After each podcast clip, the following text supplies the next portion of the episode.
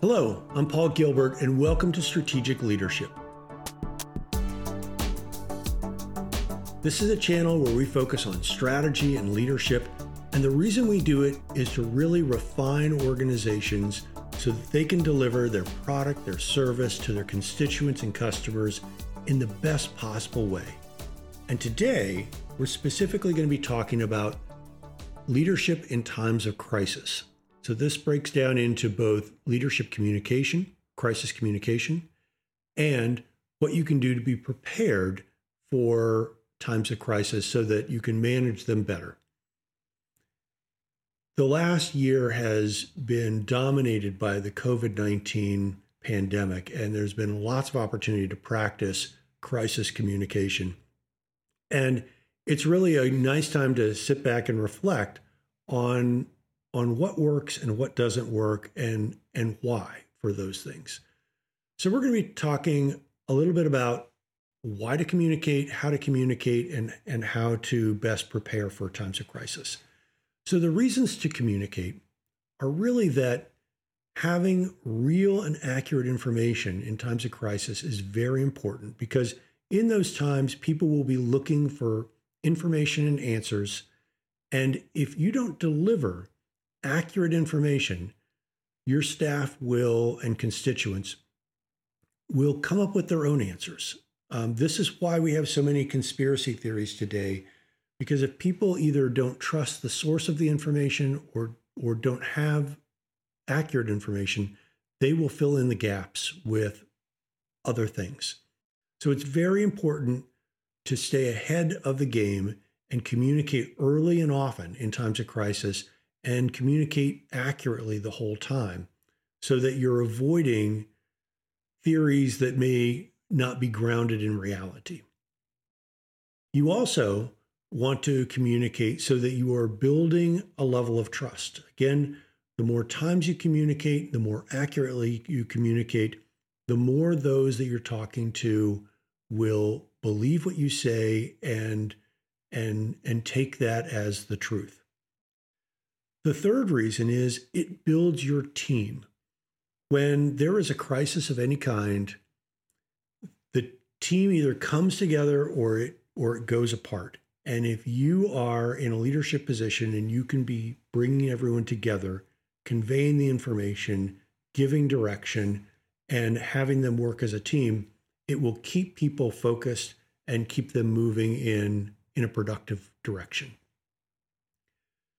So, this gets back to being authentic and trusted as a leader. And this does not happen overnight. Really, you need to be working on this all the time so that when those times come up that you're needed as a crisis communicator, you are trusted. But it means that you need to start building that reputation. And this kind of gets back to uh, John Maxwell's five levels of leadership. If as we just sort of refresh on that, his bottom level of leadership is positional, just because you have the title and the, the job title. The le- the second level is permission. That is when those that are following you are doing so willingly. The third level is production. You show your team that you can produce and deliver for the organization. The third is people development. That's where you're being a mentor and helping others achieve their goals. And the fourth, the pinnacle, is where people are following you not because of what you do, but because of the values you represent. So let's break that down in terms of trust and communication. So if you have shown that you can produce good results in the organization, then you're fitting in with the level three in, in Maxwell's hierarchy. If you have mentored others and shown empathy for others, then, then you're at level four. And if people are following you because of the values that you represent, then you're at a level five. And if you can start developing your leadership credentials and and building your team in a way that they value you as as a team member and as a leader they'll be willing to listen to you and willing to follow you in times of crisis so when times are in crisis, people are sort of hardwired to hear the negative and react to it. And this is one of the things that you really need to work with when you're trying to do crisis communication. People are are pretty hardwired to identify threats and react. We have the the fight or flight mode when we are confronted with with something unpleasant. And in either fight or flight, people aren't listening anymore. One of the important things to remember as a person in a position of authority is that those around you will assume that you have information, access to information that they don't have, and they will read into whatever you say. It means that it's very important to not be any more negative than you absolutely need to be to communicate that information because people will read that information 10 times worse than you're delivering it. Just think for a moment if you were to say the following things and how your staff might react. You say, I'd like to, to talk with you about a performance issue. Well, gosh, you could be telling them that they did a great job. But just saying we want to talk about a performance issue, many people will assume that it's a performance deficiency and that they are going to be reprimanded and they will start viewing it 10 times worse than it is. If you say that it looks like this year's budget will be difficult, people may assume much, much worse than you're thinking. You say that we need to reduce personnel expenses, they may start sharpening up their resumes and, and looking for a new job when you're just thinking that it's a minor change.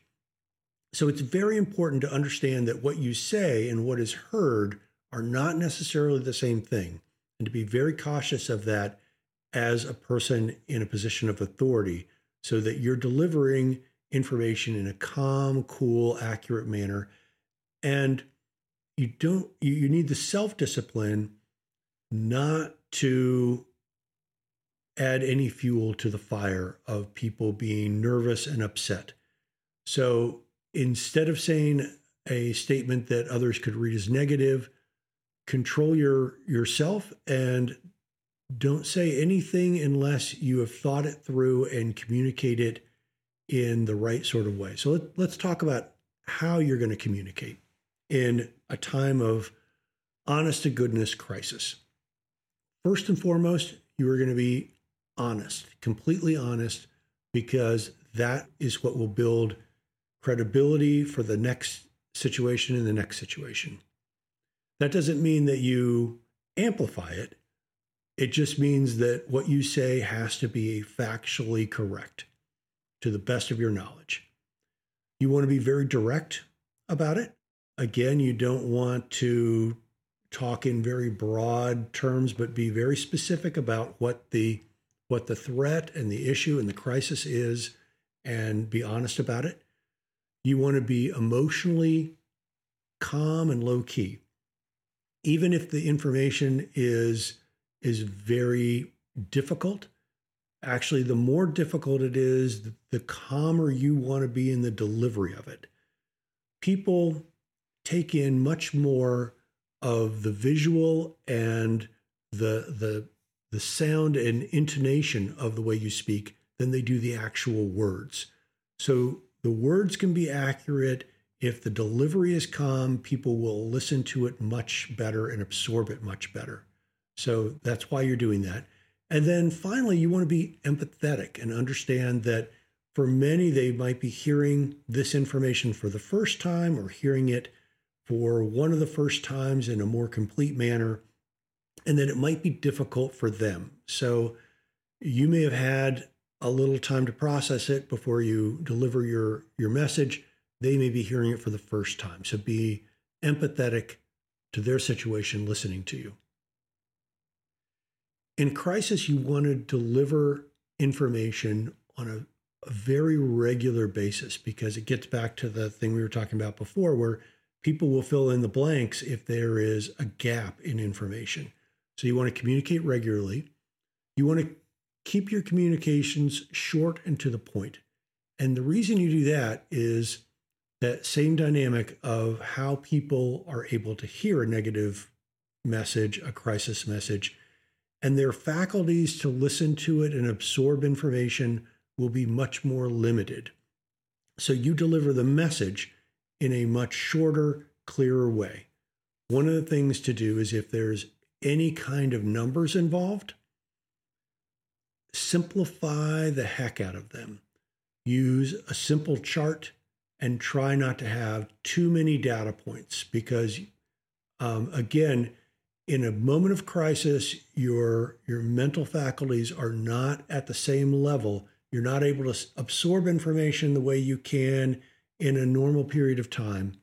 So keeping it very simple, to the point, keep any kind of information uh, in terms of numbers simple, graphically displayed, and keep the messages short and simple is really a good way because what you're trying to do is not communicate volumes, but communicate in chunks of honest information that are of a size and nature that people can absorb well, and then come back and, and deliver another piece of information at another time.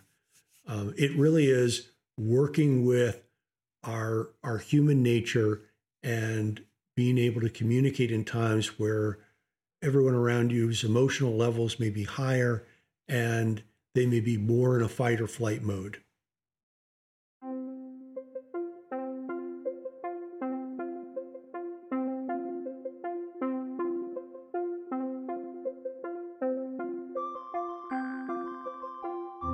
So let's move from communication to what you can do to plan for future crises. Plan in a way that, that your organization is more resilient to change. And let me tell you about a study that was done. There was a, a study of nine urban hospitals where they compared different ways that hospital staff were trained. The typical training routine is within the silo. So people doing like jobs work together. And that's a very natural way to work with others and train. But if you are able to train in a cross functional way, where people doing different roles are working together and understanding the roles that others are playing, that is much, much more effective for when you have attrition in the organization. Attrition is when people are no longer there. So it might be because they've left for another job, they've retired, it could be because they're out sick, it could be because of a whole range of things. But life happens, and sometimes people that maybe are trained and that you're counting on for certain things are not available. And the study found that the organizations with cross functional training worked so much better because the other people on the cross functional team had an understanding of what the person that wasn't there did. And because they had an understanding of what their role was, they could all step in and do pieces of it, and there weren't balls dropped. In the organizations that trained in a silo of people doing like things, when someone wasn't there, the other people doing other roles really didn't know what that person did in a very deep way and so they weren't able to step in and and make those functions happen. Let me talk to you about a another um, version of that story. Um, you heard about the hospitals and their training but here's one from the american civil war that i think is kind of interesting and speaks to the same thing. At the battle of appomattox there was a group of union soldiers that were known as the Iron Brigade.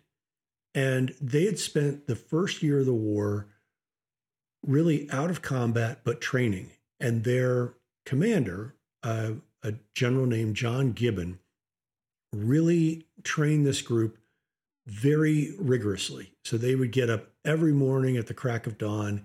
It didn't matter what your rank was, you were a part of the whole group, and everyone learned everything together.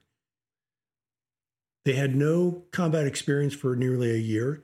And with just a couple of weeks of combat experience, they found themselves at the Battle of Appomattox, which was the, the bloodiest battle in the Civil War, the bloodiest battle in America's history, the bloodiest day in America's history. Um, a really horrible place to be. And the interesting thing was they were right at a very critical point in that in that battle and the functioning of that group was central to the outcome of of the battle and you could say the outcome of the war. There was a lot of attrition. People were were falling right and left in that group. They were still able to function because everyone knew everyone's job. So there was a there was a lieutenant dawes who had to assume the role of a of a colonel.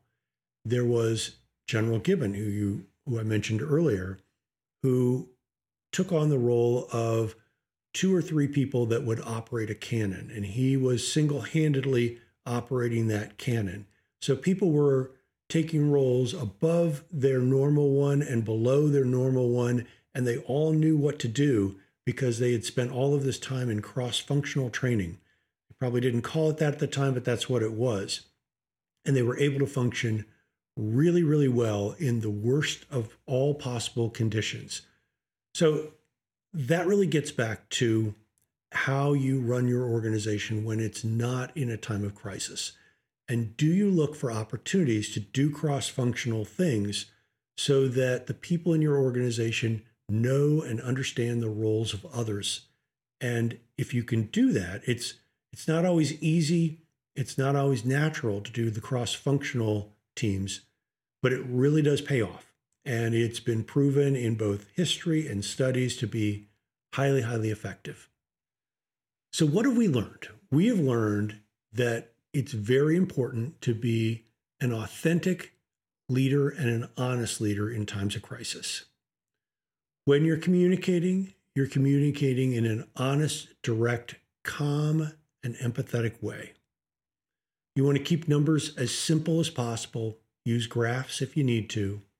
You also want to, long before a crisis ever happens, try to have more cross functional training and working together than siloed. And that really helps in the, in the long run. In my own experience through the pandemic, relied heavily on videos because in a time where you really weren't supposed to be gathering people together, it was a great way to communicate with everyone at one time in a in a quick manner. And because the nature of the emergency, things were changing regularly. Um, during the the worst part of it, it was almost weekly that there'd be some new change, some new order. It would change our operations in various ways. There was certainly lots of fear out there that was well rooted, and lots of questions because the as the pandemic started, there were more questions than answers. So I did a lot of videos. I tried to keep them short and direct, and I think they were pretty effective in in communicating the messages that had to be communicated. They were not very polished. Um, most of the time, I had notes in my hands because it was more important for me to get information accurately conveyed than to worry about having it come across as as very rehearsed and polished. And that's okay. It all depends on what the, the mode of communication is and what the goal of it is. If the goal is to be quick and accurate, then don't worry about having a lot of polish on it. People will appreciate that it's authentic, in the moment, and accurate. And that will help build faith and trust and confidence in the, the next communication, the next issue, and how you move forward in your organization. So, thank you so much for joining me for this little discussion about crisis communication. I hope it was useful. I think um, we we all hope that moments of crisis will will never come, but in life they do, and so it's better to be prepared than not prepared. It's better to think about how to communicate in an honest and cool and calm way. In just daily communication, try to keep anything negative as minimum as possible. And if it is negative, be very specific about it so that you're not sending people off in, in directions that are unproductive.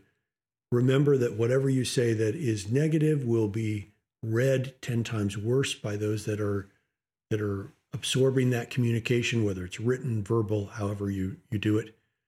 So there's a lot to think about there, but communication can really be the key, is the key in times of crisis if we do it in an honest, consistent way, if we're communicating often. The other thing that communicating often and honestly does is it shows a level of trust that you are honoring and trusting those that you're communicating with. And people recognize that and value that. And that helps then build the team. So, all of this is again to build strong organizations that can move forward and do great things.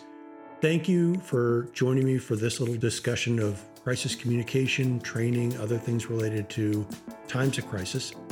Please like, subscribe, comment to this content. One of the things that does is it helps others find this content, and finding this content might be useful for others. Thank you again for joining me in Strategic Leadership. Look forward to talking to you next time.